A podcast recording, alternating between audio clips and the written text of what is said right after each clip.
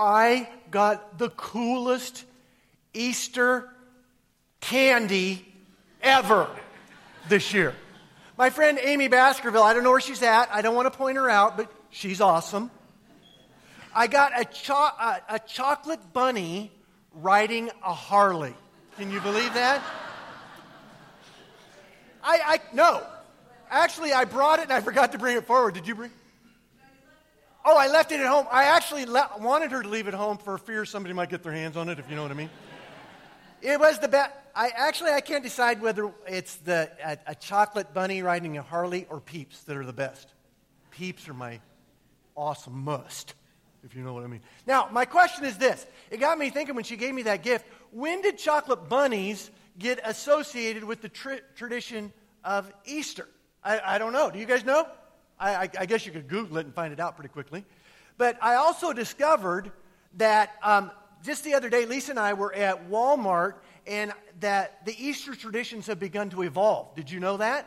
See, back in the day when I was a kid, it was chocolate Easter bunnies, Easter egg hunts, that kind of stuff. But now, apparently, uh, you're supposed to get Easter presents. There's a whole section in Walmart just dedicated to Easter presents. Uh, when did that happen? We were watching, we were looking at all throughout of this stuff last, last week, and I came upon these coloring books, and it reminded me of these connect the dot coloring books that my kids used to have. Uh, and I remember I used, to, I used to have more fun with those connect the dots things than my kids did.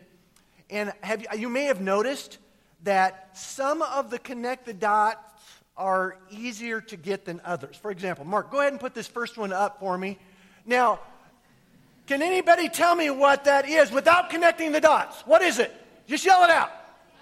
It's an Easter bunny. Good job. All right. Now, because I went to all the trouble of connecting the dots, Mark, go ahead and put the next one. See? All right. Now, here's the deal. Sometimes the connect the dot puzzles, if you want to call them that, or pictures, aren't nearly as easy to get. Uh, for example, this one here. Mark, go ahead and put. Can anybody tell me what that is a picture of? Just yell it out if you think you know. What do you think? What? Somebody said a chicken? Somebody said a giraffe. What else? What? A. A, an island. Oh, you're actually getting closer. It's actually one of the United States. Does that hap- help? What do you think it is? Jimmy, what is it? Idaho!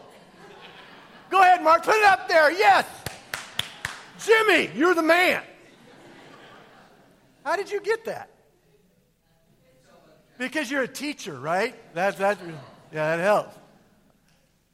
Well, I have no idea why I chose Idaho as a picture of connected dots. It has no purpose whatsoever. But there is a purpose for this whole illustration, and it's this. On this Easter morning, God wants me to help you connect the dots that creates the picture of Easter. Now, you're all thinking, you already know what the picture of Easter is, right? Well, don't be so sure. You see, there may be some dots that create the picture of Easter that you haven't paid too much attention to in the past. In fact, if when you start to connect those dots, it may create a picture that you never dreamed or imagined. So, if you're ready, Let's connect the dots. It was, there was excitement and electricity in the air, remember from last week? And um, there was an impromptu parade that just started up.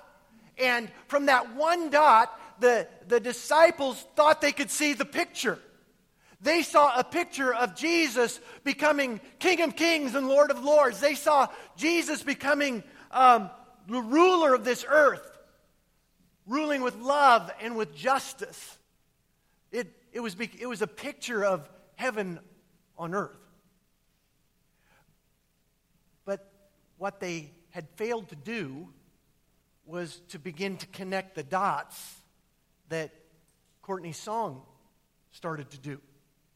Because as the week went on and they began to connect the dots that happened from Palm Sunday to Easter, some strange things, some strange dots were added that um, was creating a picture or an image that none of them had anticipated. For example, did you know that it was between Palm Sunday and Easter that Jesus walked into the temple one day?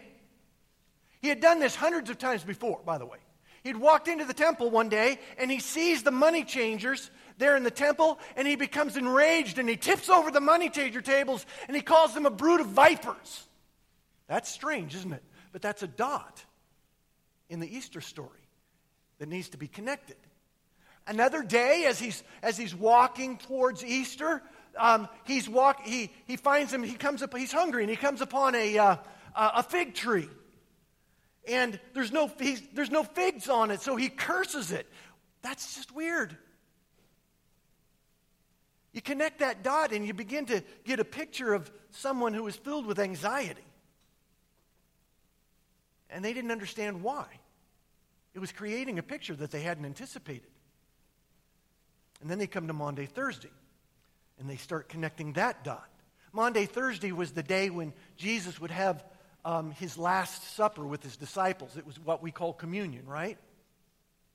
And he starts out that, that time with them, this King of Kings and Lord of Lords, by getting down on his knees and washing their feet. This is not turning out to be a picture that they had expected. And then after supper, it really takes a turn because he's looking at his brothers sitting around the circle and he says, one of you will betray me. Not a picture that any of them wanted to be a part of. The betrayal connected to the dot of an arrest, and then a trial, and then a beating, and then death on the cross. This picture that was being created seemed more one of darkness, despair, and discouragement. But they hadn't connected all the dots yet, had they? Because what they didn't know that we know, you see, we know the picture, right? They know, we know that on Sunday morning, this morning, Mary Magdalene and some of the other ladies would come to the tomb to prepare the, the broken and dead body of Jesus for ultimate burial. And when they get there, they find that the, that the stone has been rolled away and the tomb is empty. But there's somebody actually sitting on top of the tomb. It's an angel, and the angel looks at her. This is in Matthew 28, verse 5. It says, The angel looked at Mary Magdalene and says, I know who you're looking for. You're looking for Jesus, and he's not here. He is risen. He is risen from the dead. He is alive. Somebody say amen. That's Easter. Right? That's, that's the picture that we knew was going to happen. We, that's the picture that we knew was going to be created as we connected these dots. But what if I were to tell you that not all the dots have been revealed just yet? What if I were to suggest to you that there are some dots yet to be revealed that may change your picture of Easter? Matthew 28, verse 10. Mary Magdalene and those, the rest of the ladies were, were kind of standing around thinking, well, what do we do? This is not what I expected. This is awesome, but this is not what I expected. And, and just then, Jesus himself appears to them. And he looks at them, they fall to their knees, they want to worship him. And he says, No, no, no, get up, get up. He says, I got something I need you to do. That's very important, by the way. This is the dot that you, you need to hear. He says, No, no, get up because I've got something I need you to do. And he looks at them and he says, I need you to go and find my brothers, my disciples and tell them to go to Galilee, and there they will see me too.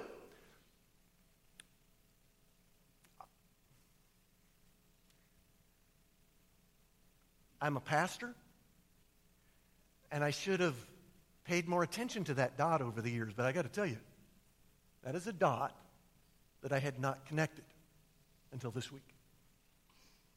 And I wonder if it's important. Jesus says, Get up. Because I got something I need you to do. I need you to go to my brothers, to my disciples, and I need you to tell them to go and meet me in Galilee. And there they will see me too. Now, I wonder if that's important to the picture. Well, I guess the only way to figure out if it's important to the picture is if we figure out what they were doing in Galilee, right? So, all you have to do is jump to the end of the passage.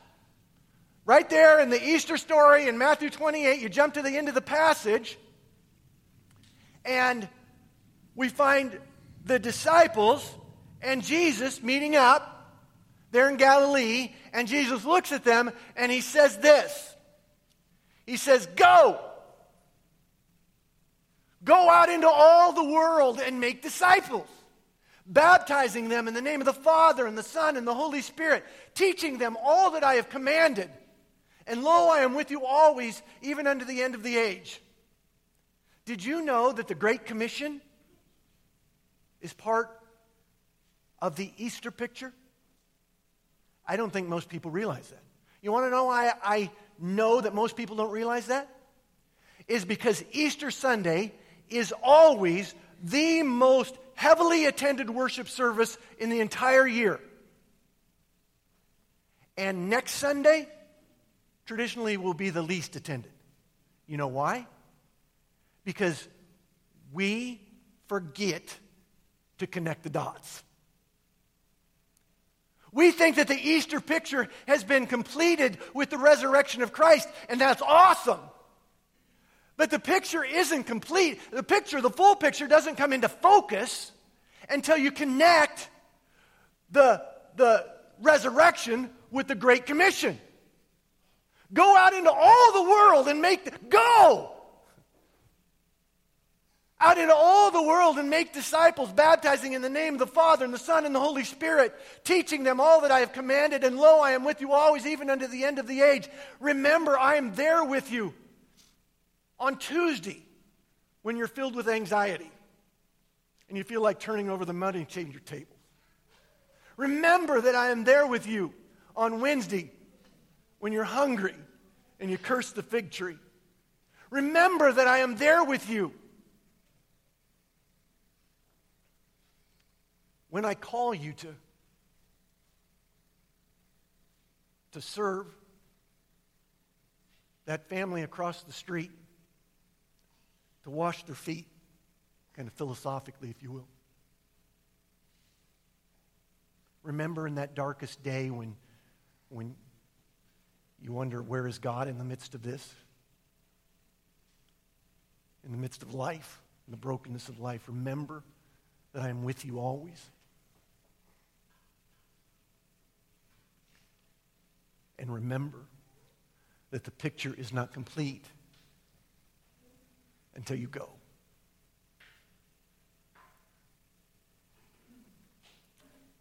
Go, he said, and build relationships with people that are far from God. Go and tell them your story. And then let them tell you their story. And then together you can discover how your stories fit into God's stories. You see how those, all those dots fit together?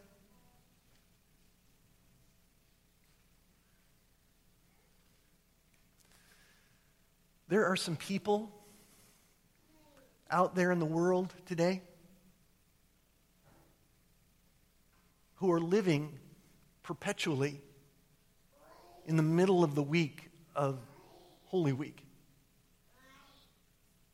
who their lives, they don't know anything more than the anxiety of Tuesday and the fears of Wednesday and the darkness of Friday. They don't know that there's more to the story, that there are more dots to be connected. And they may never know unless you tell them. they may never know unless we grasp the truth that today is not the fulfillment of the Easter story. The resurrection is not the fulfillment of God's love story. The fulfillment is when you go. Let's pray.